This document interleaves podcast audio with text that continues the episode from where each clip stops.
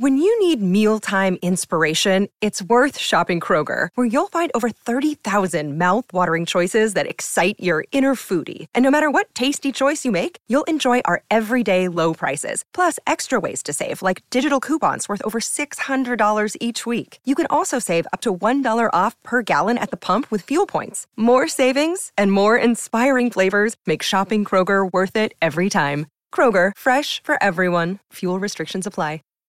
Save big on brunch for mom, all in the Kroger app.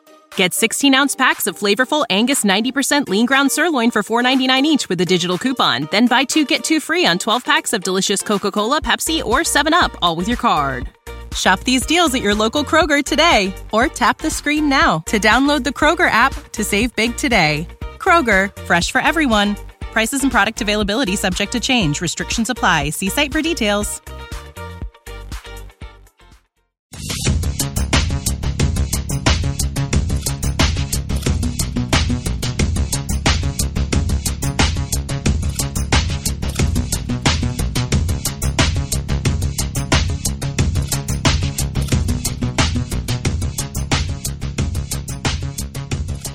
Welcome to Spotcast. This is episode 32. My name is Tim Mitchell and I am in Toronto, Ontario, and I'm joined once again by Jonathan Kuline in Mississauga, Ontario. Hello there. And I'm also joined by Jaime Lippis Jr. in Seattle, Washington. How's it going? All righty then. Um, okay, so starting off the bat here, we have some fact check.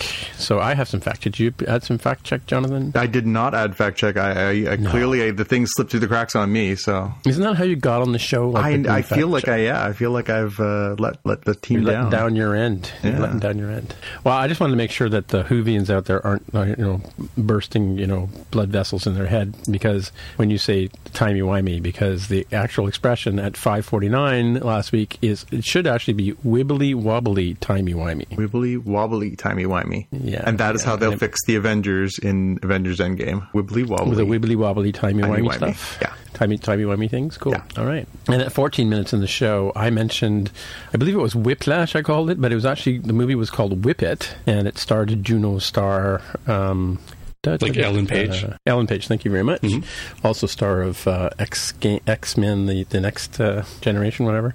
Um, yeah, so the, the movie First was called class? Whip It. it w- sorry, First class. First Class. Yes. Um, the the movie was actually called Whip It, and it was not directed by by um, our friend from uh, Ghostbusters. It was actually directed by Drew Barrymore. So sorry, Drew, I didn't mean to take that away from you. And uh, at 34 minutes, I mentioned The Candidate as a movie, but The Candidate was a, a, movie about a different candidate running for president. I believe it was um, Robert Redford.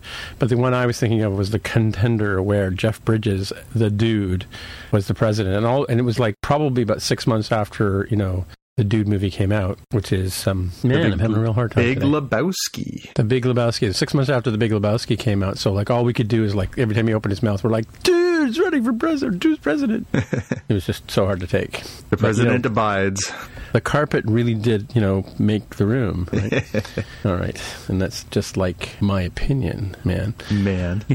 all right, so I guess we have some headlines to cover off here. So because we have no Asks podcast because nobody ever tweets us, feel so left out by people. Anyway, to be, so, to be uh, fair, I get it live after every episode. I get a lot of the live feedback here in the household. So do you? Oh, that's true. Yes, you you have the number one fan. Our, there, number one true. fan mm. is always full of questions. Oh, after we do the show or while we're doing the show? After he listens to the show. Oh, oh I heard you guys talking about this. And then, right, right. Yeah. Okay, cool. Yeah. Anyway, so Jaime, I believe you have some uh, some headlines for us. Yeah, before I go in there, I think it, my correction might need a correction because I'm probably going to get it slightly wrong. But I think Ellen Page was not in the X Men First Class lineage of films. I think, or at least not the very first movie. I think it was X three or X Men three, The Last Stand. Yeah, oh, really? she came okay. back for the Days of Future Past one too. Oh, that's right, that's right. So she's yeah. she's canonically she's, she's been in, Kitty in Pride both. in both. I think of the of the Mm. the different ones. Yeah, That's that's a good point. All right. so we've pre-corrected. So what's Jordan Peele up to these days? You know what he's doing? Um, I guess this is technically follow up too, but we have an actual date here for how the Twilight Zone and its appearance on CBS All Access this April 1st, very strange day, will make my CBS All Access seem that much more valuable than just Star Trek Discovery. So more than just a singular show, and I apparently won't have to wait for the the Picard and Georgiou series to come out. I wonder what excellent seri- uh, uh, Canadian broadcaster will be showing it to us for nothing, Tim. Oh, really? I wonder. you have any idea? No, I if I had to wager just based on how things have worked out, I would say space, but I have no way to corroborate that. So Well, that's true because space doesn't space space used to show um, until they turned into the all Star Trek all the time channel. They used to show uh, Twilight Zone episodes. I think they still do actually. Now that I think about it, Yeah. one night a week, or they used to do it every every day at seven o'clock or something like that, seven p.m. Okay. Oh, What's you next? know what? It- What? So they're going to show this on Thursdays. So does that mean Discovery ends like the week prior? I, I didn't map out to see when the end of the season is. Ooh. Yeah, that sounds about right. Like, how many episodes are we going to get of um, Discovery? Like 12 or 13, probably? I, Wait, I haven't I have, looked a, to see I have a thing called. IMDb here, right here. I can look up the, the planned schedule for releases here while you talk. Yeah, I'm going to guess that it ends immediately the week prior because Thursday nights is Star Trek Discovery night as far as CBS All Access goes. So it's like they mm-hmm. know you were going to pull the plug immediately after finishing the season of Discovery. they really took my cancellation feedback to heart and they said this cannot be. All right, they're worried. So, yeah, okay. Um, you can go on to the next thing. I'll come back to this. Oh, unless you want the answer right now. Um, so we have episodes. Uh, we've had episode one and two. Episode 11th is planned for March 29th, and there's a 12th, 13th, and 14th episode, but there's no date uh, set for those yet. So I see, And- I see. So there will be a little bit of overlap, but That's how they uh, get ya. Certainly well timed. Yeah, yeah. Well, they're probably going to have like a season splitter because that seems to be the way they go these days, right? They, they show you so much and then they, they hold off for a bit. You can't binge them all at once. Right, Well, right. So they're definitely mention teasing. I, am I correct in thinking that last year or last season it actually was split over the year, like over the holidays or something? Yeah, I think they split it over the uh, Christmas break last year for season one. Yeah. But heck, that I doesn't I- stop them from doing it this time. They can say, "Hey, look, everybody's in Cabo San Lu- you know, on spring break, so no, no Star Trek Discovery this week," and then just have another break and then set it out at a slightly different time. Get a little bit more. Well, that's good. It gives me a chance to go to the Big Island and all that kind of stuff Mhm, in April. All right, so what's Stephen King up to then, Jaime? He is adding ever increasing value to my CBS All Access subscription with a uh, what is being called a 10 episode limited series of uh, The Stand. It's not the first time that it's been adapted, but uh, I certainly think I'll be watching this one. Right. Yeah, I don't know that I'm like as familiar with The Stand. I'm really trying to think. So this article here mentions that ABC aired uh, a miniseries back in '94, but Yep. I really don't remember what that looked like. I, I really focused more on that um, around the same era, uh, it sort of movie aesthetics. I don't really know what this one looked like. I Yeah. have to look it Aren't up. they all from the same era? There was a whole, I mean, Stephen King ruled the 1980s and into the 90s. They just kept making properties based on his work. The the TV miniseries was not bad, but I mean, for anyone who's read the book, which is a monstrosity, it's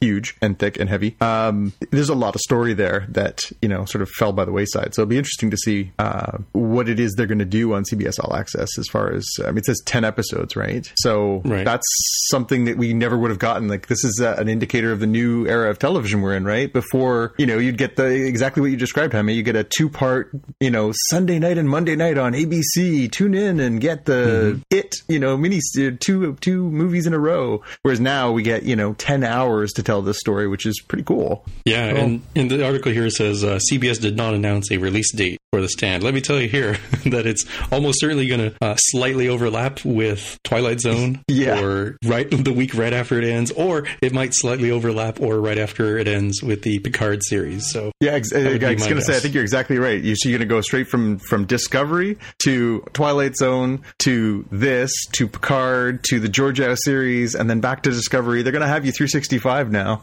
just collecting the streaming uh, channels. That's right. Got to get them all. Gotta get them all. All right, so, uh, and to get more for us there, Jaime?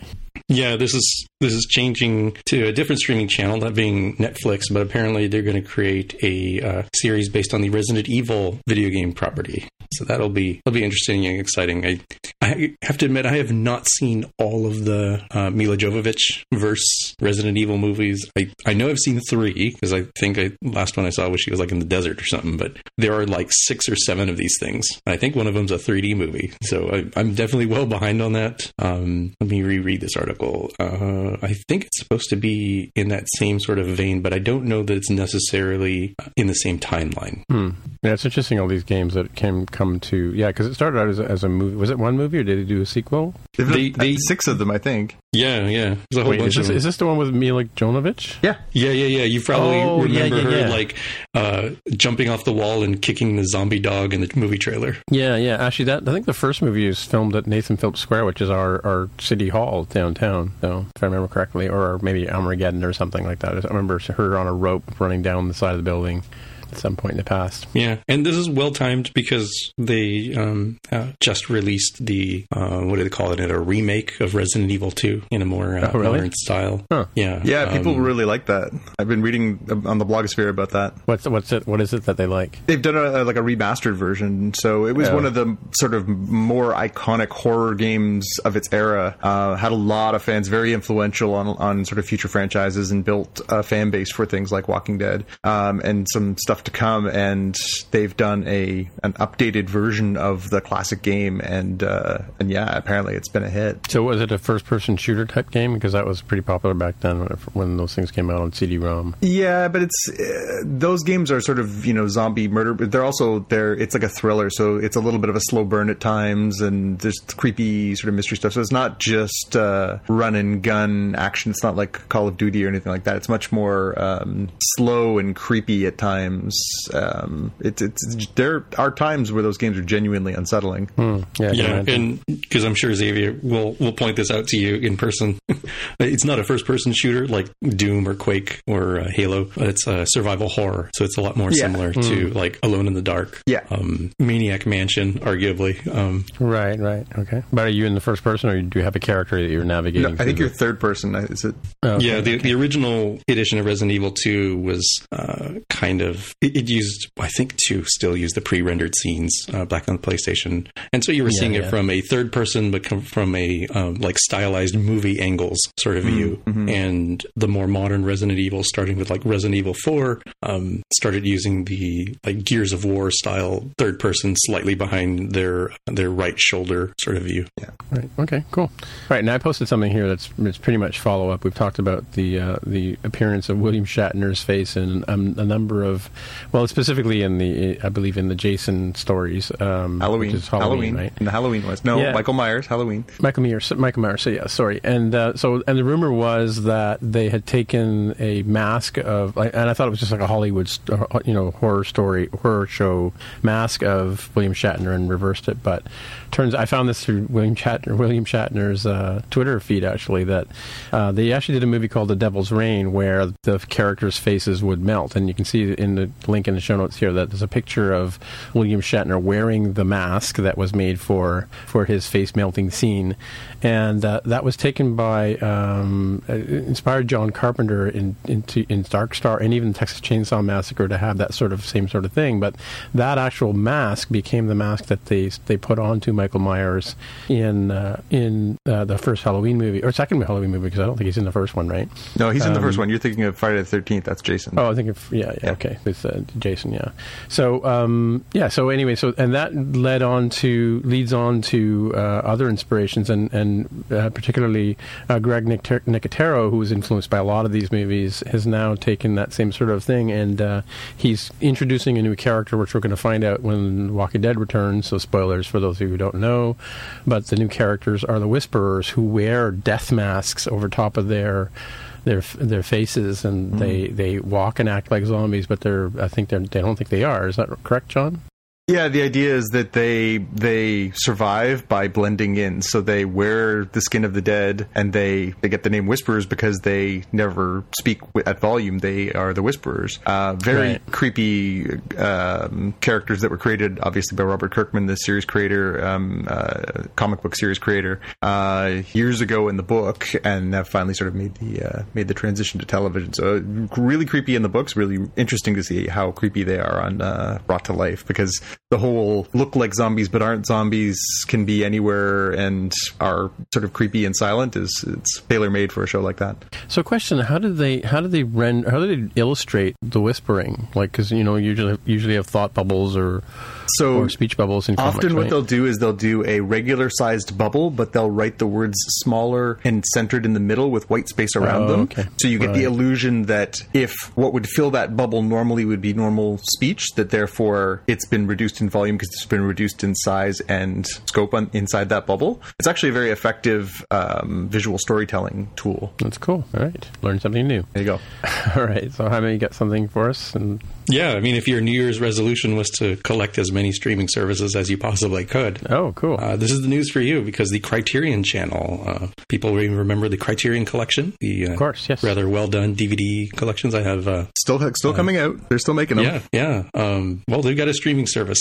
And it's Criterion Channel is going to start for uh, ten ninety nine a month US or nine ninety nine. Sorry, ninety nine dollars per year. Uh, with apparently charter cable subscribers getting a discounted rate of nine ninety nine a month or eighty nine dollars a year if they sign up before April eighth, which is when it debuts. Um, I'm a little unclear on what their original programming is going to be. They, it says here that they will have uh, Criterion's entire streaming library, along with uh, a constantly refreshed selection of Hollywood, international, art house, and independent films. But I'm going to guess they will definitely need some sort of original series, sort of, uh, you know, corner. Uh, no, what do they call it? The um, the key resident Yeah. that will get people to come. Well, you know, for what it is they provide, again, I have, uh, like I'm, I think all three of us do, have a bunch of these discs. When they do the Criterion treatment on these these movies, it's usually sort of the best uh, version of the film that you can come by, with a lot of supplemental materials and a lot of and a high quality version of the film. Usually, a lot of um,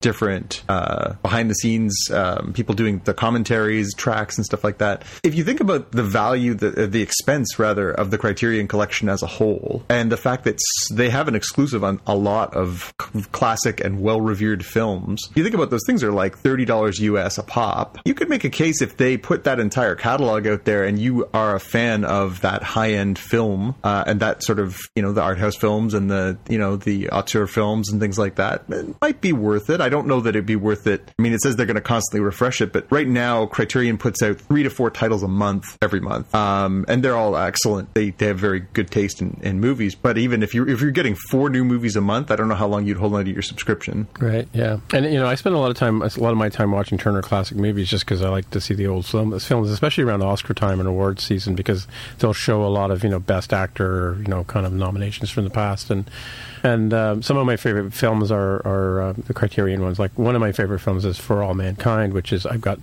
I have that in various VHS and, and DVD and all that kind of stuff. But when they when they went to do the uh, the Criterion version, for instance, they they actually went and got the film that they had frozen, you know, from when they made it, because they went back to the original source material that the astronauts filmed on the way to the moon, and they scanned each frame, frame by frame, and did the best high high quality rendering they could for each frame. So you're not just getting a movie that's been transposed into Criterion, quote unquote, doing air quotes, but they actually go through and they painstakingly reproduce. And they, you know, if they if it's an older film, they'll they'll retouch the the image and say a Photoshop or something like that to make it you know that much better, but clearer for the for the size format. So you're right. They do spend a lot of time from the art house perspective or from the I don't know what you call an aud- what do you call a film uh, audiophile film person type type of thing. You know, they they go all that yeah the cinephiles yeah cinephiles. Yeah, yeah. So they they take that approach to it. Yeah. and again, they they the movies that they like they are committed to, you know, sort of the highest sort of, you know, they are the ones who bring the Kurosawa movies, the Fellinis, the Ingmar Bergman, the Truffaut, uh, like the real, you know, high end stuff. They do lean into the pop culture stuff. Sometimes you'll get the, you know, the D- David Cronenberg. You'll get, um, you know, some of the you know, Terry Gilliam, right? They did a great version of Brazil, right? Um, you know, they they do some of that stuff too, but they they they they really make sure that you know like some of these sort of timeless classic you know films get sort of the very best version of themselves put forward. Movies that would have been made a long time ago that are available or had been available in media on v- VHS or DVD. These guys do, as you say, like a, a, beautiful restoration of these movies that look like nothing else. I have, I have a couple of the Kurosawa ones, and they are breathtaking in the way that they are brought forward from uh, the first time I saw them on a VHS cassette. They looked like, you know, spotty and covered in grain and bits of filth flying across as you're watching them now. These, they're immaculate. They're beautiful. So again, there's, there's value there, but I don't know if it's $100 a year US or. Is that what it's going to be? Or I guess it's fourteen ninety nine or whatever. Yeah. Yeah. $100 a year. Is that what you said, Jaime?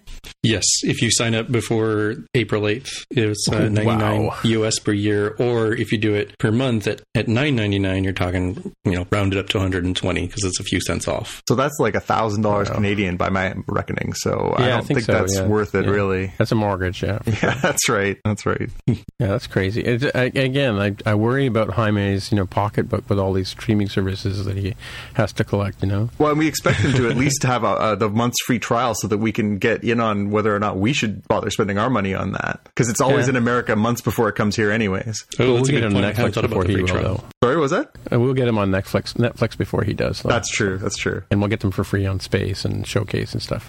um, well, not free. I mean, we do pay for those services. That's, that's we, true. We, that's true. You know, we paid like Tim Hortons money for that.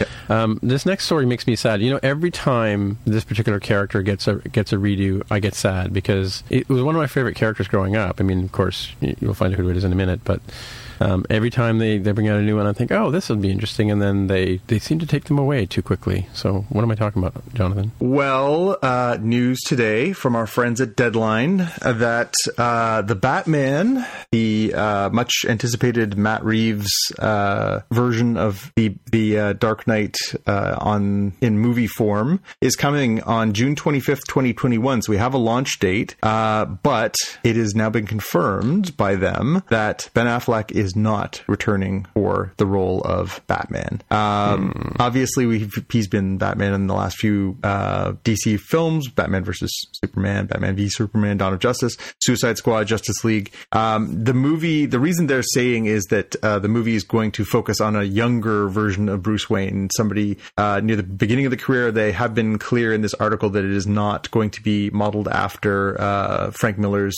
amazing uh, Batman Year One storyline because why would you classic? Why would you copy a classic when you could completely make up something completely new? Um, so yeah, it's uh, it's it is a little bittersweet. You know, you never know what to expect from these things. We've had some good Batmans. We've had some not as good Batmans. Um, we had the nipples. We had the bat nipples. Um, you know, it's I, I don't I don't know. You guys have any strong feelings about um, Ben Affleck's tenure, brief as it was? I mean, three movies. Well, I look at it this way: he wasn't Val Kilmer. He wasn't, mm-hmm, uh, mm-hmm. nor was he bat nipples, uh, Clooney, but uh, you know, didn't knock my socks off. I I, I found no. that the the scene in in Batman v Superman is funny. There's so many things that people rag on Batman versus Superman: Dawn of Justice for. Uh, it's the scene where uh, Batman is just blatantly murdering people uh, that kind of really turned me off of where they were going with this iteration of the character because um, for longtime fans, Batman doesn't kill. No, it's true. So I found that to be a pretty um, shocking turn. Now I don't blame Ben Affleck for that. I blame Zack Snyder. Uh, so not his choice. However, it's hard not to have left that indelible mark on the on the character. Um, again, we say what you will. You, you, know, it's hard not to think of the fact that you know the Michael Keaton version also killed people uh, ostensibly, and so did the Val Kilmer and the you know other ones have done it, and although not quite as brazen or violently. Uh, but yeah, it just I don't I don't have strong and happy memories of, of Ben Affleck's time. Maybe I'll look back with more whist, but especially coming on the heels of the trilogy uh, of Dark Knight films, where Christian Bale knocked it out of the park, um, with the exception of inexplicably quitting for five years or whatever it was between the two uh, last movies, which is the stupidest Bat storyline ever. Um, I think he had a really tough role to fill. Uh, I don't think he was terrible. He wasn't the worst part of any of those movies. However, uh, I guess it'll be remain to be seen who they decide decide to bring in. If they're talking about a younger actor, um, you know, I don't know how young they're thinking, but immediately my mind went to Til- uh, Timothy Chalamet because he's, you know, uh, on the tip of everyone's tongues. Personally, I want them Right, to cast the kid from Gotham because I just love the idea of that. But uh, Yeah, and he's getting quite a big too. Like I, was, I just caught caught an episode the other day. That I haven't watched that show in a few years, but he's he's getting quite up there in terms of age. Um, but it's interesting though. Like the thing about Batman for me, it's it's the portrayal of Bruce Wayne is what makes or breaks a Batman to me. Like, because I mean, once you put the cowl on, it doesn't matter what he does. But I mean, maybe from the point of view of, of his actions, whether he's killing people, like you said, or or driving around on these big, you know, balloon tire motorcycles and stuff. But um, for me, the character, like, because Bruce Wayne is sort of a James Bond in a sense. You know, he's he's got to be suave and de- debonair, and he's got to have, you know, he's got to have that sort of. There's no way he could be Batman kind of persona, right? Um, I mean, Adam West didn't quite pull that off either, but but even you know, Adam West was was a decent guy as as Bruce Wayne, you know, a philanthropist and all that kind of stuff. But um, that that for me is is the thing that you know, and you think of a number of people who could play that role, but uh, you know, uh, Ben Ben Affleck isn't one of them for me, but still, I, I liked him as a, as Batman. I wanted to give him a chance, but.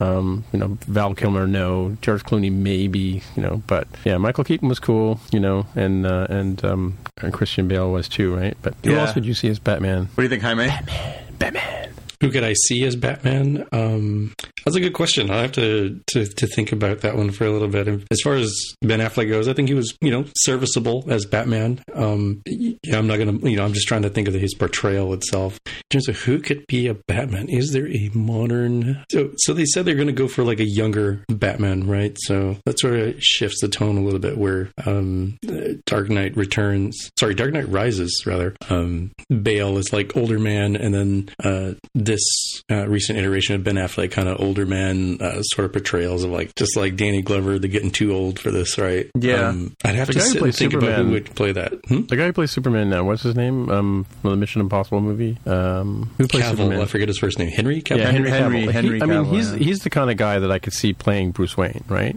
You know what I mean? Like, Yeah, a lot- I mean, even even more I so mean- than than playing Clark Kent, right? If if they were going for older, it's Jon Hamm, right? oh yeah, yeah, for sure. Yeah, yeah, Like, yeah. There is no more Bruce Wayne. Like that guy is the living epitome of Bruce Wayne. He needs to get a little more Right. buff, but I mean, Right. he's got that I'm cool without tr- trying hard, you know, thing down perfectly. Exactly. Yeah. Yeah, the only other person that that uh, popped into my mind was, um, and he's a little bit older. He's in his late twenties. Was was uh, Nicholas Hoult, um, who was Beast in the last few X Men movies, and he was the um, he had that great role in Mad Max, right? He was the you know the sh- shiny you know guy sprays his teeth and joins the gang. Um, yeah, I, he he I think could be really cool as that character too, but but I don't know how young young is when they say young because I don't know if, if he's twenty eight or twenty nine. I don't think that would cut it if they're going for young young. right, Yeah. right. Interesting. All right. Uh, next up, we've got the first teaser trailer for the new Birds of Prey film dropped the other day. Uh, very weird, very short. Um, doesn't even say Birds of Prey on it. It just uh, it's got a smash clip of all these different characters just sort of posing, mostly focused around uh, Harley Quinn, who's obviously going to be the star of the show. She stole the show in the Suicide Squad movie, so she's getting this spun out. Um, Same actress. Yeah. same actress, yep. Um, so yeah, I mean, it. Uh, I don't know if you guys have had a chance to look, uh, watch the trailer, but it's uh, it's 30 seconds long, maybe 35 seconds long. It's really, really quick. Um, just yeah, just the sort of you know fast pace thing coming at you, and uh, it's hard to make a lot out of it. I, I've seen some dissections that people have done where they've slowed it down frame by frame and identified different you know characters and stuff like that. But uh, you know, again, it'll be interesting to see.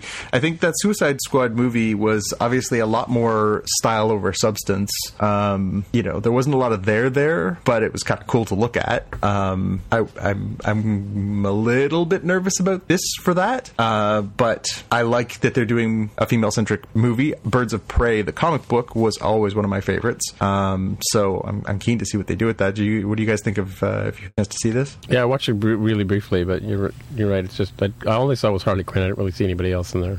Yeah, I also saw it as well. I I'll take a look at the the title. The official title is "Birds of Prey and the Fantabulous Emancipation of One Harley Quinn." Um, it seems like they're going to lean more into the comedy side. I know that Suicide Squad suffered from being like sort of redone after the fact, where they had it dark and gritty, and then they saw Guardians of the Galaxy and say, "Oh, I, that's really popular. Maybe we should do that too." Um, I have more hope that if they start with the premise of have it be kind of more lighthearted, um, it will fit together better. Um, and I don't know. I, I think I enjoyed the the take on Harley Quinn, uh, Margot Robbie or Robbie. I'm not sure her last Robbie, name's yeah. pronounced. Yep. Um, she seemed to, to fit into the role pretty well for that that uh, more modern style of Harley Quinn. So you know, I think I'll give it a chance, especially after we discussed last week about um, you know I hadn't seen Aquaman, but it seems kind of more a little bit lighthearted and fun, and certainly the um, Shazam movie seems like it will be as well. Yeah. It's a new era for DC movies. They're not dreary. Well, remains to be seen.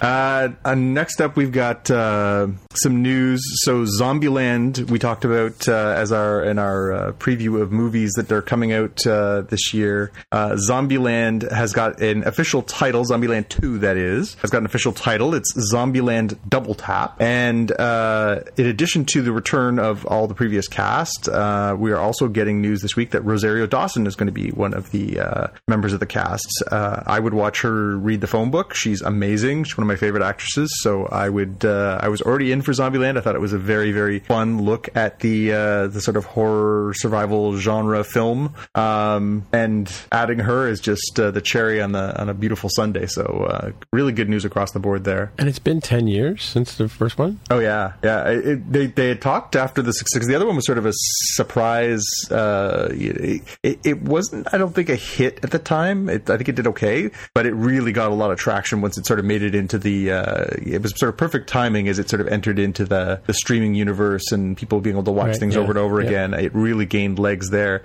and they talked about doing it for a long time. But uh, a lot of the people in it sort of went on to become bigger and more famous very quickly, and uh, so it, it became harder and harder for them to uh, come back and, and bring everybody back. And and I think it was it was like Incredibles too. I think they wanted to do it right. They didn't want to just rush out and do uh, the same thing over again. I think they wanted to wait till they had the right story. But I mean, think about that movie. So this is 10, uh, 10 years ago, right? So ten years, uh, two thousand nine, it came out. Emma Stone, pre, uh, pre, you know, winning an Oscar. Woody Harrelson, Jesse Eisenberg, who again at that point just blew up, went on to do uh, Social Network and, and a bunch of other great stuff. Abigail Breslin, obviously, you know, uh, got a great cameo. We got Bill Murray. So you know, even just that that was the four primary cast members was Emma Stone, Har- uh, Woody Harrelson, Jesse Eisenberg, and Ab- Abigail Breslin. Um, they all had some pretty good gigs after this. You know, multiple Oscar nominees in there. You know, uh, a lot of award film stuff. They've had a busy ten years, so I imagine getting them on board for this. Uh, it took probably took ten years of logistics. Oh, cool. Yeah, I saw the, the, the 10 year challenge. That's why I sort of realized it was been 10 years. Yeah. Time flies. Uh, next up, we've got uh, some excellent news from the Twitterverse. So, uh, Jon Favreau, if you guys aren't following him on Twitter, is a fun follow. So, he's working on The Mandalorian, which is the uh, first Star Wars series that's been uh, confirmed for the Disney Plus app. Uh, the other day, he had uh, Star Wars fans in a tizzy because he tweeted out a picture of a classic uh, character from 1977 Star Wars uh, that was uh, someone I don't think anyone could have ever predicted would, in some way, days. He hasn't said. Who, so for spoilers, you don't want to know anything about the series going in. As your three, two, one, here we go. Uh, R5D4, the droid. Uncle Owen, this one's got a bad motivator. That's right. The one with the bad motivator, uh, who in an alternate universe becomes uh, Luke's sidekick and uh, and changes the course of Star Wars history. Uh, as apparently uh, maybe has a little cameo, maybe a little role. Who knows? In in uh, the Mandalorian. So there's, he just tweeted out this photo, and uh, and everyone is speculating. What could this mean? Does this mean he's a character? Is it a cameo? Is it just a backdrop? Is uh, is he a background character? What's going on? So uh, drinks? is this this whole thing has all just been a plan for Jon Favreau to have a redemption story for the bad motivator? does does this one take place prior or subsequent to A New Hope? I, I don't think they've made that clear. I don't I don't get the impression they've made that clear. Okay, okay. So it, it either is here are the adventures that that led to him uh, uh, getting too old for this stuff, or or it's the the happier story of like oh you know they just they just put a new battery pack in Yeah. this iPhone here has a renewed vigor in life. Oh, did you need a new motivator? Here you go. right. So yeah, uh, Cool. cool. cool, to see that, that again. You know, I like, I like, you know, I don't need to be bashed over the head with nostalgia. Some franchises take it far too far, um, but you know, hopefully there's some taste. So we'll see. Uh, and our last bit of news for this week, uh, it has been confirmed, and I just, I honestly, I we talked about this last week during the Spockies. I know some people are looking forward to this. I don't want to jump down people's throats, but they've already confirmed that they are going to make a sequel to Detective Pikachu, the Pokemon live action slash CGI movie that is coming out this year. Uh, words fail me. I, I truly don't even know what to say about this. That I don't even know what that is. Detective Pikachu is the uh, it's Pikachu is the uh, sort of most famous of the Pokemon. Uh, he is uh, he she it the I don't know what the proper pronoun is for. Yeah, I'm not sure if Pikachu. Pikachu has a determined gender. I'm going to assume male just based on the way they refer to the character in the um, American tra- translation, but I don't know what the Yeah. original Japanese does. Well, we'll say it. Uh, Pikachu uh, is a wildly popular character, one of the most iconic of this uh, series of video games. And the Detective Pikachu thing has been a video game uh, thing for a while. And so Ryan Reynolds will be voicing the voice of Detective Pikachu in this new movie. Uh, the trailer was one of the weirdest, most uh, bat poop crazy things I've ever seen. Um, I can't believe that it's a thing. And uh, as we discussed last week, someone actually voted it into our uh, most anticipated movie of 2019 in our Spocky Awards. Did they? Whoever that I is think it was really, a write-in, right? really needs to identify themselves to us. Please send us a Hit hit us us up on up. Twitter, hashtag. Uh, We'd, we'd love to talk to you about this. or- This is this is a fascinating development that we really need to talk about with you. So uh, hit us up at uh, at Spotcast on Twitter. We, we'd love to hear from you. Uh, but yes, apparently this person's not alone because they've already greenlit a sequel. So and this movie has Hmm. is not coming out for months. So Well, we can't find out who it was, but you know, we'll leave it at that. Mwah ha ha. I, I feel like this movie. Uh, I mean, of course, you know it exists because the Pokemon Company makes boatloads of cash off of the Pokemon franchise. But I also feel like it sort of exists purely to have the inevitable YouTube video mashups between this character and the Deadpool. Like I can just see people pulling Deadpool quotes of the same actor, Ryan Reynolds, voice acting the, uh, the Pikachu, Yeah. and vice versa. Yeah, that's really what it's going to be about. Is just the meme factory going into overdrive. right. Mm-hmm. Yep. All right. Well, that brings us to the main part of the show, the reason why we're here, and that is to talk about the Orville. No, to talk about Star Trek Discovery. So, this is the spoiler part of the show. Yes, you will be disappointed if you haven't watched the show already. So, go watch the show, pause the podcast, we'll wait. All right, now you're back. Um, okay, so uh, I, I see I put some notes up here. John, looks like you put lots of notes up here. Yeah, I might have So- I might have taken some notes in the last. Uh, Gone yeah. overboard, yeah. Okay. yeah, yeah. All right. Um, so why don't we do that? Why don't we uh, why don't we talk about this last episode called New Eden, which was uh, broadcast last Thursday on the Space Channel or CBS All Access if you're in the states. So yeah, you threw in a whole bunch of notes in there. Why don't you give it to us, John? All right. Uh, so I'll, I'll give you a little uh, little synopsis, and, uh, and and we can uh, we can discuss. So uh, the yes, New Eden, uh, directed by Jonathan Frakes, make it so number one.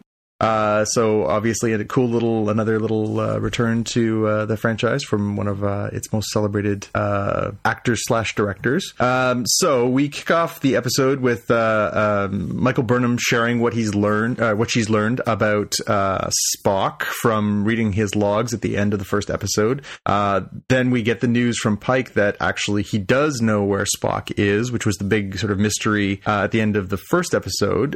We find out that Spock has had himself committed uh, because uh, he is having these visions of the uh, lights in the sky that we identified in the first episode. The big mystery for this season, the uh, the angels and the and the mysterious flashes across the galaxy. Um, we get uh, news that one of the signals is coming from the Beta Quadrant, which would be 150 years travel at maximum warp. But hey, we've got a spore drive, even though we're not supposed to use the spore drive. Even though we went through a whole thing last season about how they decommissioned the spore drive and we're not supposed to use Stamets because that's immoral. And then mm-hmm. they plug Stamets into the spore drive and they use it and they jump to that planet. Uh, so we get to see the cool spin around spinorama effect of the disco as it f- jumps from place to place, jumps 150 light year, uh, 150 years travel away into the beta quadrant and uh, lands right outside of a Class M world uh, where they hear a distress call and it is turns out that there is 11,000 people, uh, human beings,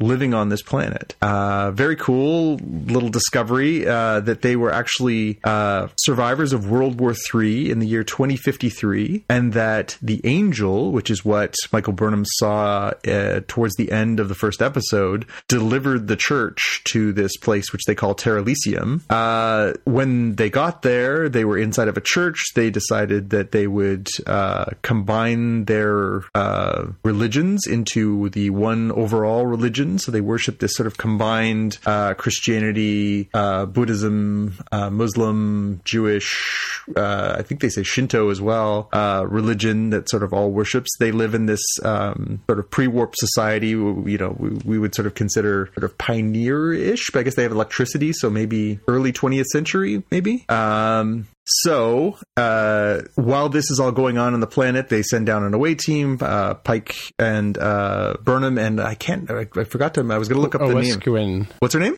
O.S. Owosekun, or O Oko, Oko as, uh, as Tilly calls her. Oko. She grew up in a Luddite community, which is why they take her down, because she would be familiar with the kind of things. Yes. So they go down to this planet and, uh, and do an away mission. Meanwhile, uh, Tilly decides to have this excellent plan to get a piece of the asteroid that they collected in the last episode and uh, to take a piece off of it to try and build a dark matter interface for the spore drive so that Stamets doesn't have to hook himself up and go through the sort of uh, uh, trauma of having to be hooked up to this uh, spore drive where apparently he's been having visions of his late uh, husband. And so while doing that, Tilly gets blasted across the hangar bay and wakes up in the medical bay and uh, she's having a problem trying to figure out, you know, what she's going to do as they discover that the planet is actually um, surrounded by these mysterious rings that are releasing radiation and that could kill everybody. Um, Tilly starts doing the problem solving thing. She starts sort of going a little, little nutty, and uh, she comes up with the plan to use the asteroid to draw the radiation away. Uh, they have a cool scene where they do donuts around the planet and they uh, use they slingshot the uh, asteroid out there. It draws away all the radiation. Very cool. Uh, meanwhile, on the planet, uh, they encounter a local who seems pretty wise to the fact that perhaps Burnham and, and Pike and the away team are are not necessarily locals. They're they're not from the the, north as they claim to be. Um, and confronts them and figures out who they are. Uh, at one point, one of the locals powers up a phaser, and Pike jumps on it to try and not to uh, have her detonate it, and ends up saving the girl and has up having to be uh, they sneak him into the church where they get beamed up. So they end up going back to the planet and uh, reconnecting with this guy and uh, telling him the truth. But they also uh, acquire this helmet that has video footage of the day that they were transported to the planet and shows this mysterious vision of the angel who saved them. And so we actually get to see this same vision, but actually recorded of what uh, Burnham saw at the end of the episode. And the mystery continues, but now we know that she wasn't hallucinating, that this thing is real. Uh, meanwhile, Tilly, uh, who had had a little help in motivating herself and in, in, in, solving the problem of what to do and, and uh, using the asteroid method to disperse the radiation, uh, had a little help from somebody named May who was working in the medical bay. Uh, maybe is having some hallucinations because when she goes to look up who this person on the ship was, it turns out that not only do they not uh, work on the ship, they do not exist scientist and actually was somebody she knew who died years and years ago. So we get some answers and we get even more mysteries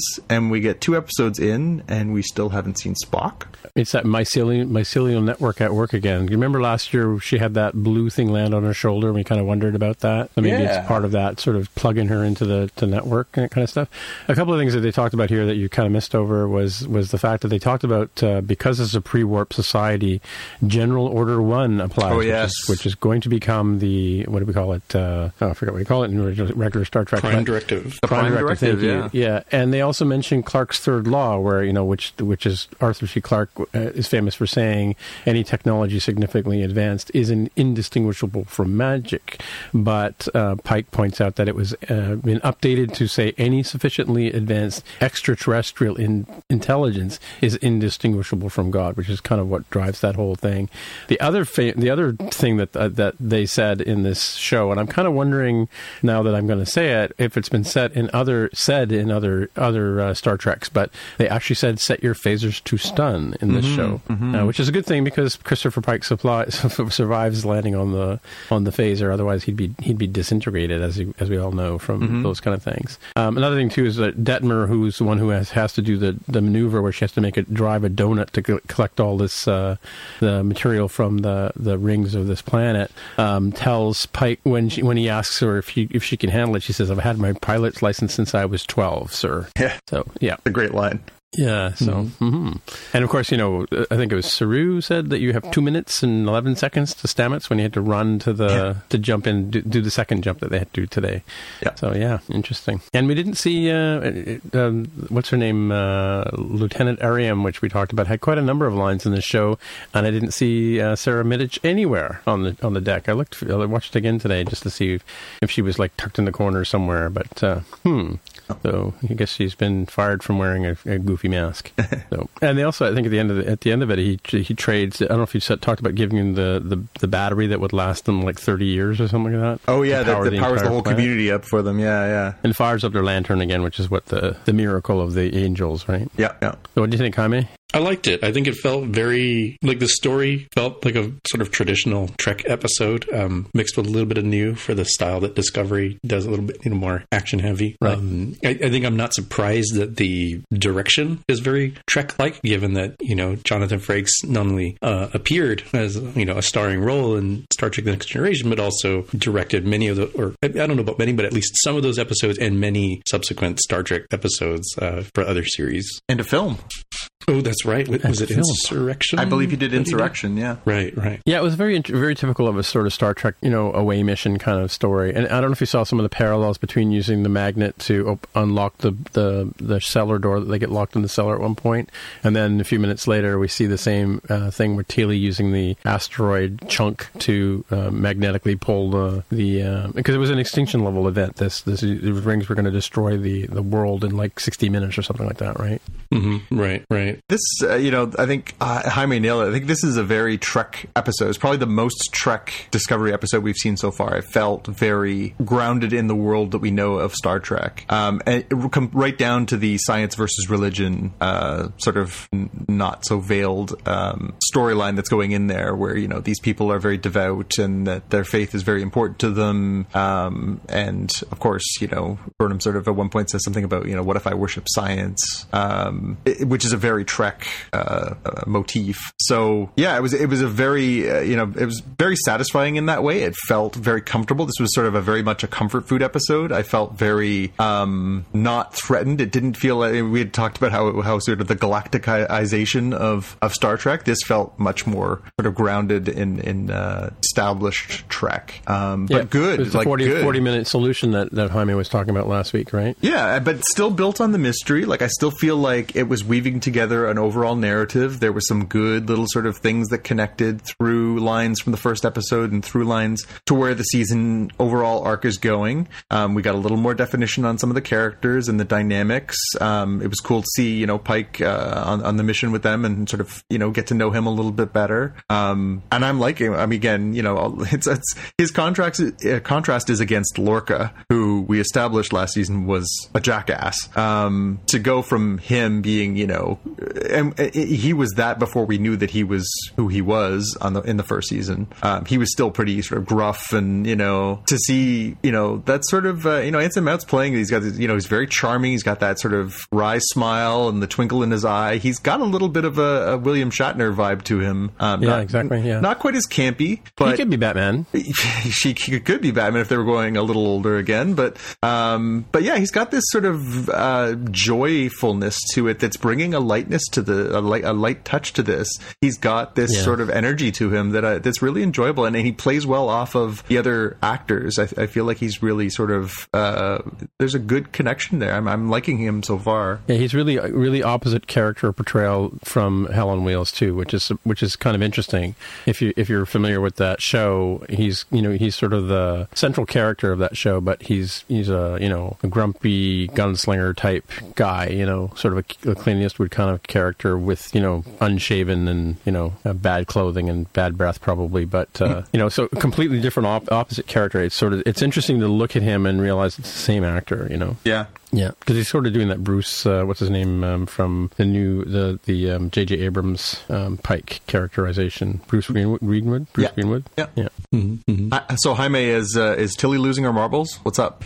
You know, that's a, that's an interesting one. So, uh, a note I have here for myself is um, we have already seen established that um, Culber, the uh, the husband of Stamets, uh, Stamets saw him inside of the mycelial network, um, and way at the tail end of the first, ep- uh, sorry, the last episode of last season, there was this little green dot, this like spore that Yeah, ended up that's what I mentioned, entering yeah. Tilly, um, like like Tinkerbell, like going right into her shoulder, sort of thing. And it makes me wonder if that green spore plus the like, hey, this dark matter asteroid causes the spores to act wild. I wonder if that is what's causing the um, what is her what's the character's name? May May, May, Ahearn yeah. to appear. Like it, it may not be a uh, hallucination. It very well could be, but it could also be a like. There's this echo uh, of, of that person in the network. Yeah, it's May Ahearn, and actually Stamets does tell he tells uh, um, I'm telling Jonathan, who's the writer, that he tells Tilly early in the episode that he saw his partner in the network, even though we don't, you know, I think he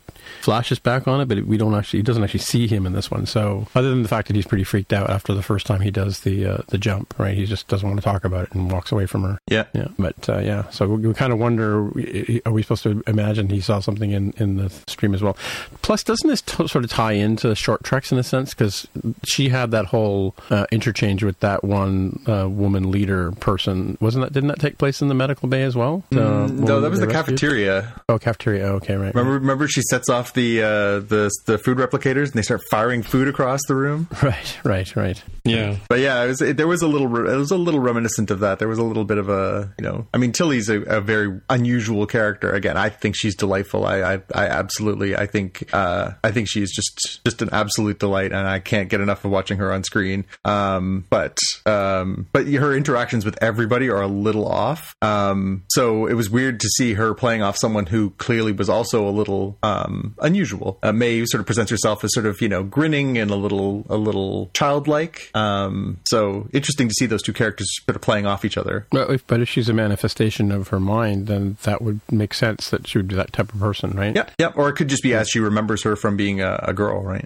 But it's also that vehicle, you know, when somebody somebody gets knocked unconscious or they're in a coma or something, and, and they say to themselves, "Wake up, wake up, wake up," kind It's- of thing. It's that's Kind happy. of sort of how It's happy. happy. Yeah, yeah, exactly. same sort of same sort of you know you see that in so many movies. Like even even Trinity says it in in the beginning of uh, the Matrix. She says, "Get up, Trinity," Get up. you know, like to Yeah. herself, right? Yeah, yeah, yeah. So, as if she's observing herself as a third person. Yeah. Yeah, I, th- I definitely think the the little mycelial spore that landed on her shoulder from last season is, is part of this this uh, apparition or new new connection she's got going. All right, you're both on the record. We'll find out. Yeah. hmm That's what I, that's what I think here. Um, a, a couple other things that I, I noted down. Uh, more of a trivia note on this one: the type of beam that Tilly is using to try to extract some of the ore from the asteroid. She calls it a Metreon beam. Uh, and I said, "Huh, that sounds familiar." So I, I, looked it up, and as far as I know, it is uh, not something that actually exists. Uh, unlike like baryons, I think might might actually exist.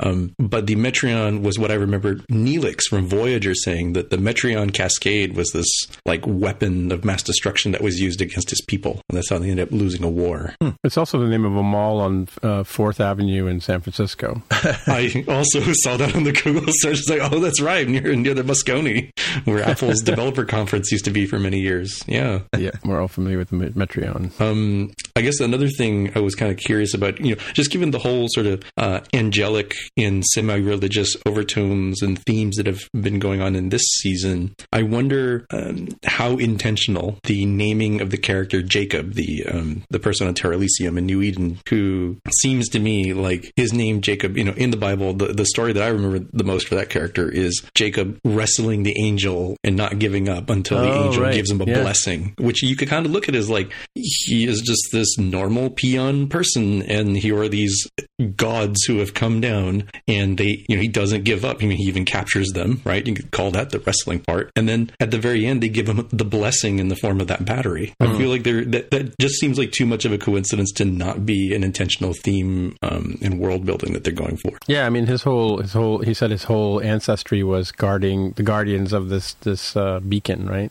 And and that his whole side of the family believed that there was there was tech and that the Earth Earth had not been destroyed and so on and so forth. You know, and and yeah. the three people coming here were manifestations of proof that that he re- he recognized them as being possibly from an off world uh, as opposed to being from the north where the right. wall is. Yeah. And right. the the other note I have is to ask uh, each of uh, of you, and I'll even answer the question myself, as to whether you think that general uh, sorry, what is it? Prime Directive or General Order One? Is that the yeah? This yeah, General Order One. Yeah. Do you agree with um, with Pike's decision that yes, this applies? Because there's definitely been a lot of uh, chatter on the Twitterverse and on Reddit about like people for and people against uh, the idea. Yeah, it's interesting. I mean, the, it, the, these people are pre-warp. They're like us now, right? Like they wouldn't, their brains wouldn't be able to handle transporters and, and things like that. Like you know, it would be indistinguishable from magic, which is why they, they bring up. I don't know why it's uh, Clarke's third law because it's the only law I know by Clarke. But um, yeah, um, Arthur C. Clarke, that is. Uh, I, think I think it does apply. I always, you know, it used to always piss me off when they they p- pulled out the Prime Directive back in the day. Like, why you just tell people what's going on, you know, kind of thing. But but I could see how it would it would um, you know their, their their brain space may not have enough capacity to, to fit in this kind of new thought, right? It would be so different, so such a departure from their normal understanding of what life is and all that kind of stuff, right? So and what's possible in science and things. Mm-hmm, mm-hmm. So you so you think it it was correct that he it, it does apply. Uh, so I'll put you on that one. Um, what about you, Jonathan? What do you think? I you know it's a, it's a good question. It's it's it's interesting to think about. I think that in this case, uh, I don't know that I would have applied it because General Order One, I think, was or, or the Prime Directive was about non-interference with uh, Uh, a, species that aren't developed. But we've already established these are essentially displaced human beings. I don't think it would be a violation to repatriate human beings that were absconded from their world, even if it was hundreds of years ago, and these are the descendants. You're still you're still bringing human beings back to where humanity is. I don't think that that necessarily would be my view that it would be an interference because uh, it's true they have their own society that's evolved in a certain way, but for me, they're still human beings who who were displaced. We have yet to establish whether it's intentionally or unintentionally, but they were still displaced human beings, and therefore you could make the argument that they are not interfering with the society; they are rescuing human beings. That's true, but but they are from the 21st century. I mean, like in a, in no, a century are, when we I, could barely create a, a Roomba properly. But right? they are not from the 21st century. They're they're uh,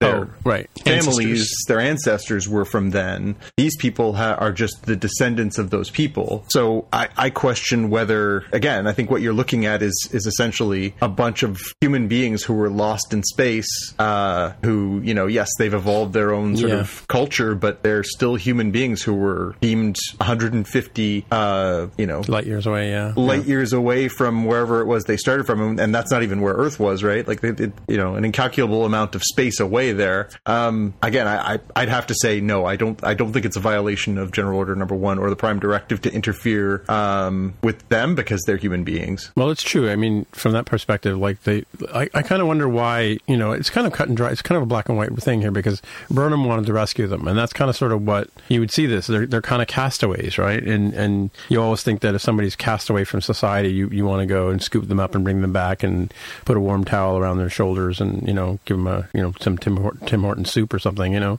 um, and then tell them what's what's been going on while they've been gone. But but 1,100 people, that's you know, I, I would think that you know normally they would go back and call home and say, hey, what should we do with these people, right? But I guess they're 150 years away; they can't even get a message back, right? Yeah, well, and again, it's it's 11,000 people, right? So 11,000. It's a lot of people. I, I didn't get that. I didn't get that impression from the show, but yeah, Yeah, and that's the thing. Like, they don't do a great job. They show you a little bit of a taste of maybe how they live, where it seems like they've got some slightly, like, again, it seemed like early 20th century. It seemed like there was sort of some developments, but it certainly was nothing, you know, second half of the 20th century and, and certainly not 21st century technology. Um, so you could make another case that's humanitarian to save these people because, you know, you could be helping them and they are human beings who would have a right to the development of human beings over the last three centuries where you could help them with medical, you could help them with science and technology and everything. Uh, again, I, I feel like if if it was an alien species, I think absolutely you, you you're not entitled to interfere with them. Um, but because they're human beings, again, essentially they're they're refugees, the descendants of refugees um, who were taken from Earth, whether in a, a benign or act or in an actual purposeful rescue. Um, I, I just feel like it probably to me uh, seems like you could make a, a really good case for this being not not applicable for General Order Number One. What do you think, Jaime? Yeah, it, that's a that's a funny one because um, I think it's a very tricky problem, and I do appreciate that um, that the show. I, I don't think it, the show gave us like a definitive answer either way, which is which is kind of good. It, it kind of is up to your own interpretation. When I was watching the show, like during the 60 60-ish minute episode, I felt right then my gut said, no, no, no, no, th- th- they're humans. This doesn't apply at all. And then after the show, probably the next day, I said, well, maybe it does. Uh, and it came down to a question of, do I view it more as these people are like, you know, like people who are kidnapped or and abducted? Sort of, but that would apply more, you know, if it was like, oh, the people who were actually taken, um, not their descendants, but the people themselves who actually taken, yeah, you find them, you, you bring them back. Um, uh, no problem there but their descendants that's their way of life and it struck me as being more analogous to um, i don't know this happened a little bit before the holiday break there was an individual who um, was trying to uh, do a mission of some sort on this um, island of folks who have been completely cut off from Oh, the rest yeah. of the world and and he died right but even if he didn't uh, he'd be in trouble because it was illegal to to contact those folks right so there yeah, was a he, he was an evangelist, right? he was he was going to evangelize these people. That was his goal, right? He was trying to bring religion to this island of people who were notoriously um, xenophobic. Right. And and so I I think after the episode I'm thinking, yeah, it's it's kind of more like this is their way of life and we we shouldn't mess with it uh, just because of, you know, how long of a time it's been. It, it's not the actual people who were abducted. It's not even their immediate descendants where, you know, okay, maybe they, they sort of live in both worlds. These are these are people who are cut off from the rest of society. It's, it's similar to those um, that island of folks I'm talking about. But I have to say it wasn't it wasn't easy because it, I could be convinced either way. So um, I'm going to break the tiebreaker and say I do think that uh, General Order One Prime Directive does apply in this case. But I totally understand if you're shaking your fists at the stereo right now and saying no, no, no, uh, I disagree. You No, know, I, I, um, I agree. I think you could debate it. I think it's a good debate. It's it's certainly interesting to look at it from a, a bunch of different angles. I was going to say though, it's a typical plot line where if if the planet's going to be destroyed, they would just scoop up everybody and take them with them, right? Yeah, although we establish all the reasons why they can't just do that, right? Like that's Right, yeah, you know, yeah. yeah. Quick follow up question is: uh, We established that Jacob is uh, uh, hereditarily his family takes care of this beacon, right? That the they're the ones sending this message out there. So his family sort of uh, has followed this path. They've carried on this tradition. Does he tell his children about the truth? Yes, I think he does. Yeah, I, I think he passes it down as like like, hey, look, j- don't don't tell your friends at school, okay? Don't don't tell the all mother, Yeah. but like, here's this thing that actually happened, and maybe when they're old enough, you know, show them like, hey, here's how you take care of it, and you need to have your children pass this along. Yeah. Uh, but wait until our society is ready uh, to accommodate this sort of change. Yeah. Hey, speaking of science versus religion as a theme for a science fiction show, uh, how about this week's Orville episode where we also had uh, basically people who worship uh, the stars versus people who worship science? Um, this week's episode, All the World's is Birthday Cake, uh, was basically a, uh, again, felt like a very familiar Star Trek plot line. Um, first contact, they go to this planet, Regor 2. They discover that the there's some unusual practices going around uh, the hospital. They're performing C sections on uh, women to give uh, to have babies that don't seem necessary in the doctor's opinion. Turns out that the planet is governed by astrology. Uh, they find out that Kelly, uh, the first officer, and Bortus, the security, uh, Boris Bortus, um, uh, are they find out when their birthdays are and determine that these ones are the unlucky sign. They are Jelliaks, and they throw them in the prison camp. There's a huge kerfuffle. What are we going to do? How are we going to save them? It was very retro Trek, and uh, in the end, of course, they come up with a suitably Star Trek solution. They science it, and they create a fake star where their unlucky star sign had been, and fool the Regorians into thinking that that's what it is. And Kelly, Kelly Bortus and all the other Jelliak people who we see living in essentially prison camps for being born under a bad sign are free. Uh, pretty standard stuff. Any uh, strong impressions of this one? I think it's striking how it is sort of the polar opposite of what we just discussed for Discovery. Even though it's not like, you know, uh, it's not like, okay, well, you know, you had the last season of Discovery. We mentioned that uh, last week's episode of The Orville was like, oh, that's. Um, it's like choose your pain, the Ash Tyler Voq sort of uh, dichotomy. But in this case, it's really weird that the fifth episode of the season matches up with Discovery's second episode of like, hey, really similar situation. Here's this religious theme. Um, we know that Discovery went on the like very light touch sort of way. In this case, um, the Orville crew said, "Screw that, just lie to them. we'll probably be dead. what do I care? My my descendants can deal with the fallout of this." That's tomorrow's problem. right. Uh, yeah, I, I mean, I think it was a, an okayish episode. I don't really have like, um, like I'll uh, go rewatch this one, or am I going to hate it, sort of thing. Um, it, it has some some nicer moments between, um, you know, you know, surrounding um, Bortus and, and Kelly. Uh, it, it is notable for having the new Xelayan security chief, uh, Tala. Um, I'm guessing that was just like out of convenience. They probably already had a whole bunch of storylines that are like, hey, we need a Xelayan to do this. Oops, uh, the actress who plays Alara is leaving, so let's just give him a new one. And then they wrote in, you know, a five minute segment of like, all right, here's the excuse why why Worf is back on the Enterprise. This would be equivalent. Worf, yeah. right? yeah. Yeah. We also had these wigs and the uh, funny ears lying around, so we thought we'd just glue them onto the next person who came into the room. Yeah, that, that, I think that was a, that was you know I don't know. I, I again I question why they had to go with the same race. You know. Yeah. I mean, other than convenience, but like it's not like we it's not like we're really in love with that particular character. I mean, we did like the actress and we did like the the role, but it's early enough in the series that they could have just gone to another another uh, race as well. Well, we we still don't know what the circumstances are about her departure, Halston Sage's departure from the show either. So maybe there's a, uh, you know, maybe they didn't have as much time to plan as they thought they would, or uh, you, you never know, right? Yeah, that's true. That's true. Yeah, I mean, but you know, it, it was kind of interesting. Interesting. I thought they were going to go with uh, these people were born. No, I guess they weren't. They weren't like um, you know old plot line where you know oh you were actually you were born through natural childbirth. I thought that was what why they were going to throw these guys in in the jail. yeah, because that would have like, been like the most Trek thing to do. yeah, exactly, exactly. Because I mean, there was a time when, like, you know, when when I was born and when your mother was born, we, you know, women, it, it, pregnancy was an illness and it was treated like that, and and uh, you know, we were born with forceps and and that kind of stuff. Because you know, I, I don't know how women could possibly push out a baby on their own, you know, kind of thing, right? Yeah. and uh, so it was treated like like a like a, a surgical procedure. And you know, for the last you know how many million years of Earth people been around, um, they didn't have to do that. But you know, we went through that whole thing in the 50s, 60s, and who knows how far back where that's how pregnancy was treated, right? Yep. Yeah. Anywho, all right. Um, should we move on to the watch list or? Yes. Sure. All right, let's move on to the watch. Well, I got a bunch of real quick hits here.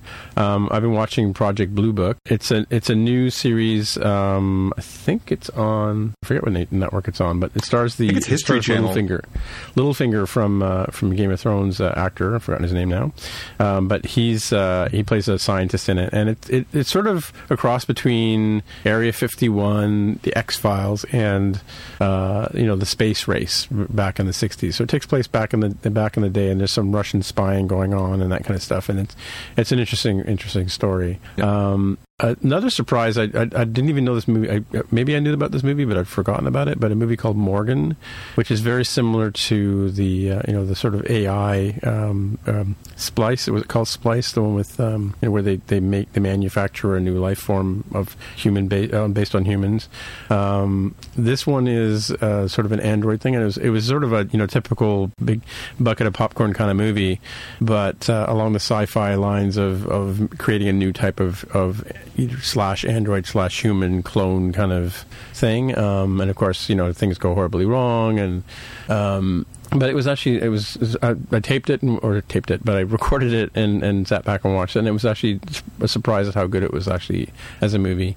Um, and the boys, I don't know why the boys is coming, but I can't remember why I picked this. It looked like an interesting preview. Oh, it's it's awesome. It's one of my favorite comic books, actually. Um, uh, the Boys was a, a really interesting look at uh, what would happen if you lived in a world where the superheroes were were you know uh, Bad? Well, not bad, but just badly behaved. How would you Oh. Govern badly behaved superheroes? They are superheroes. They do save people, but they also do uh, very immoral and uh, and and uh, questionably behaved things. So this group of uh, sort of British lads called the Boys get together and they basically uh, police these superheroes. Uh, there's Oh, sort of right. this this sort of pack of hooligans, British hooligans that uh, that that sort of take care of the uh, the misdoings of uh, of super types. Um, it's dark. It's dark comedy. It's great. It's really really funny, and it's really cool that they're turning it into a show. Yeah, and the last one is I just started watching last night was called "I Am the Night," and it's by the uh, uh, Patty. What's her name? That that um, Patty uh, Jenkins. Wonder Woman. Yeah, Patty Uh, Jenkins, yep. Her show, and I think it's only four episodes long. So it's a mini, mini episodic uh, piece, and it takes place back in the time around the Black Dahlia, Mm-hmm. you know, the Hollywoodness in the, L.A. in the in the '60s. And an interesting story so far. Just you know, one episode, and and uh, yeah, I'm already already to see the rest of it, see where it goes. Cool. That's my my my watch list. What do you got, Jaime?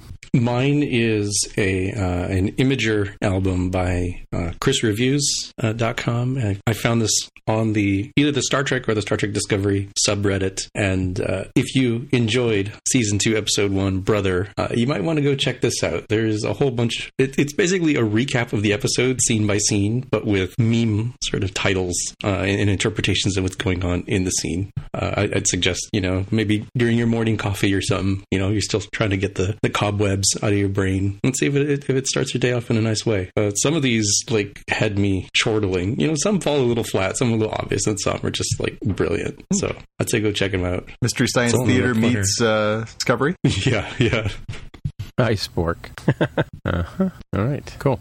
So, what do you got, John? Uh, so I have uh, out of Sundance this week, we got uh, this really, really, really, really cool looking trailer. This is the most Tim thing I've ever seen. So uh, there's this new uh, documentary that's coming. Uh, it was unveiled this week at the Sundance Film Festival. Um, so they have taken uh, newly discovered trove of uh, 70 millimeter footage from the Apollo 11 mission and paired it with 11,000 hours of uncatal- uncataloged audio recordings. And they are putting out this new documentary in theaters on Apollo. The trailer is now up on YouTube. We've got the link in our show notes, and it is breathtaking. It looks, I, I watched it with my uh, eldest son, 15, and he said, Oh, they're making a new Apollo movie. And I said, No, this is the actual footage of the actual guys. It's that yeah. clear. It looks like you're in in the room. It looks like you're on the on the set of a, night, uh, a Doctor No or something. It looks so clear and and vibrant. Um, mm-hmm. Really, really neat. Really, really cool look at this stuff, and I'm really excited to see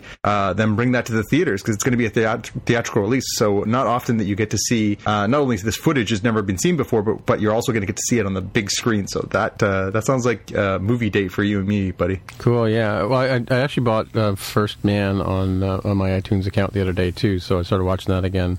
Um, which was a really enjoyable movie. Because I mean, you know, I grew up on this stuff, right? So oh, yeah. when I see when I saw the the, the re- reproduction quality in First Man, I mean, it's almost like they went and got the actual um, hardware and, and used it in the show, but uh, I'm sure they probably reproduced it for, for Hollywood effects. But um, you know, and I've gone and hung around the Smithsonian Space Air and Space Museum and stood next to this stuff and looked at. It. Yeah, so I'm looking forward to this. It'd be kind of cool. And again, yep. goes back to that to what I was talking about earlier with the Criterion mm-hmm. um, uh, on the first uh, what's it called um, For All, All Mankind. Mankind movie. Yeah, yeah, which was actually filmed by the astronauts because they were the ones with the cameras in their hand, right? Yeah, and it looks like some of this footage might be that too. So uh, I don't yeah. know if it's different stuff. It's mixed with stuff we've seen before. Like yeah. it looked like there's some shots that looked familiar, but there was definitely some stuff where it was like it was really interesting to see. Um, and I haven't seen as much as you have, so maybe you'll recognize more than I do. But uh, but it, yeah. it, it, it's a really interesting trailer. It's a little two minute trailer. It's gone up on YouTube just a couple days ago, and uh, yeah, it's it's really neat to see. Uh, even just on my my 4K TV, it was pretty breathtaking. Yeah, there's a I have a couple of box sets. The one called Spacecraft Films, which is um, they put together a lot of footage of getting ready for the mission and actually going on the mission. And actually, in the case of Apollo 11, they actually have I think it was a two hour long um, spacewalk. That's all they did, and then they got back on the ship and came back home. Hmm. Whereas you know subsequent subsequent uh, missions they went for three or four days and that kind of stuff, and they drove around on lunar rovers. But so I, I have that on DVD, and I also have Apollo 15, and I'm trying to get Apollo 8 which was the first time that man went to the moon. Mm-hmm. Um, but uh, yeah, it's cool. I mean, we'll, we'll, have to definitely check this one out. I thought I thought like when I first saw the clip here, I just looked at it while you were while we were going through the show earlier, and I thought perhaps it was just a, a reproduction. But then I realized that some of the footage was actually was vintage, and it's mm-hmm. from CNN Films, I think, right? It is, yeah, yeah, yeah. They do they do good sh- good stuff. They do the seventies, eighties, nineties, and they've done a number of yep. uh, good good. Uh, movies lately. So, and hopefully, like uh, the, the, beauty of it being in the theaters is that the problem with watching CNN films is you, will you'll get your PVR all queued up and you're all ready to watch the show, and and then some disaster will happen. Some you know world uh, you know country leader will do something uh, asinine and they'll interrupt the broadcast and hmm. you'll never get to see it again. yeah, that happened yeah. with. I think it happened with. Um, it was like a episode. It was a uh, ladies in comedy. I think was they did a, a series on comedy, um, history of comedy. I think it's called right. And when they got to the ladies episode, there was some big disaster and it got preempted and hmm. had to wait like months before it came back on on the air. Yeah. And the only other thing I'll quickly add to the watch list is uh, at at Tim's uh, urging and based on our conversation last week from the Spockies, I decided uh, I was in Ottawa for a few days this week uh, uh, for work, and uh, since I was, you know, uh, it was minus thirty seven Celsius up there, I decided that the hotel room was the best place to be. So I watched uh, the first few episodes of Lost in Space, the Netflix series, Ooh. and uh, it's it's good. It's not great, but it has been enough that I definitely want to keep watching it. So I will watch the rest of it through all ten episodes of the first season, and I did look up to see if they're making more, and they are, um, and it's good, and I'm enjoying it. So I'm, I'm definitely there's enough there there. Um, I think I need to get to know the characters a little bit better. But uh, after watching three episodes, uh, it's yeah, it's it's interesting. I like the take on the uh, the take that they put on Doctor Smith, and I like the take that yeah, they've done on the ro- on the robot. Yeah, I, I, like to take on I like to take on Doctor Smith. I was going to ask you about that, but I, I didn't really like to take on the robot. Yeah, again, I, I sort of just sort of scratched the surface a little bit. The first step, few episodes are pretty tense. Obviously, it's the you know arrival, why they are lost, and all that kind of stuff. So uh, I'm, I'm, guessing it's going to progress a little bit from there. But uh, yeah, I'll uh, I'll keep watching this week, and I'll, I'll, I'll chime back in next week with my uh, recap of the whole thing and, and, what I thought. Yeah, yeah, yeah. The original Lost in Space got pretty campy pretty quickly. So yeah, this one doesn't really doesn't well. seem to be very campy. It's pretty. Uh, it's a little um, uh, tragedy porny. It's a little. Uh, yeah, yeah. And then another bad thing happened, and then another bad thing happened. Yeah, it's very it's very much like Battlestar Galactica from that point of view. Although yeah. they don't have that big long story arc, at least I don't think they will have like they did in, in Battlestar. But you know, yeah. I mean, Battlestar Galactica was so much better than the original TV show or series from the 70s, and, and or even the movie, Hmm. right? So, Oh, uh, Dirk Benedict is rolling in his. Gra- oh no, wait, he's still alive. Um, yeah. Lorne Greene, Lorne Greene. Lorne, Lorne Greene is rolling in his grave. Beloved Yeah. Canadian actor, Lorne Greene. Yep. hmm All right. Well, I guess that's it for another week. Hey, so uh, Jonathan, how can people get in touch with you? Uh, you can find me on Twitter and Instagram as at JPK News. All right, and uh, how many people can get in touch with you? I'm on Twitter as at Dev with a hair. Right, and as I said at the top of the show, my name is Timmitra, T I M M I T R A, on the Twitcher machine as well. You'll find me, and maybe someday on Twitch TV. Who knows?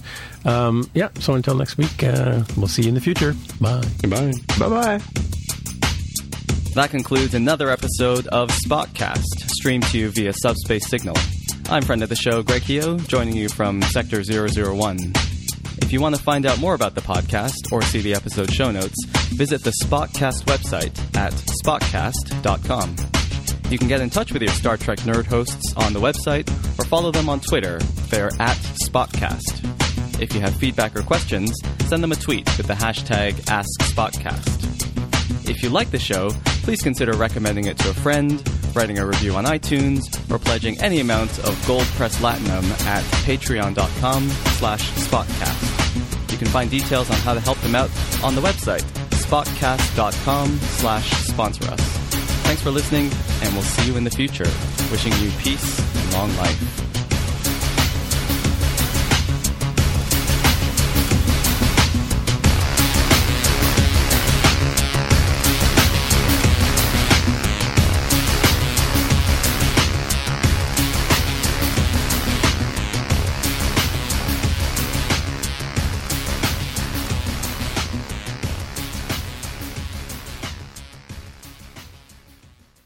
Support for this podcast and the following message come from Corient. Corient provides wealth management services centered around you. They focus on exceeding your expectations and simplifying your life. Corient has been helping high achievers just like you enjoy their lives more fully, preserve their wealth, and provide for the people, causes, and communities they care about. As one of the largest integrated fee only registered investment advisors in the U.S., Corient has deeply experienced teams in 23 strategic locations. Corient has extensive knowledge spanning the full spectrum of planning, investing, lending, and money management disciplines. Leverage Corient's exclusive network of experts to craft custom solutions designed to help you reach your financial goals, no matter how complex they may be. Real wealth requires real solutions. For more information, connect with a wealth advisor today at corient.com. That's C O R I E N T.com. Corient.com. Save big on brunch for mom, all in the Kroger app. Get 16 ounce packs of flavorful Angus 90% lean ground sirloin for $4.99 each with a digital coupon. Then buy two get two free on 12 packs of delicious Coca Cola, Pepsi, or 7UP, all with your card.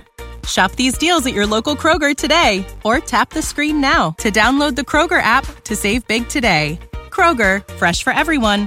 Prices and product availability subject to change. Restrictions apply. See site for details.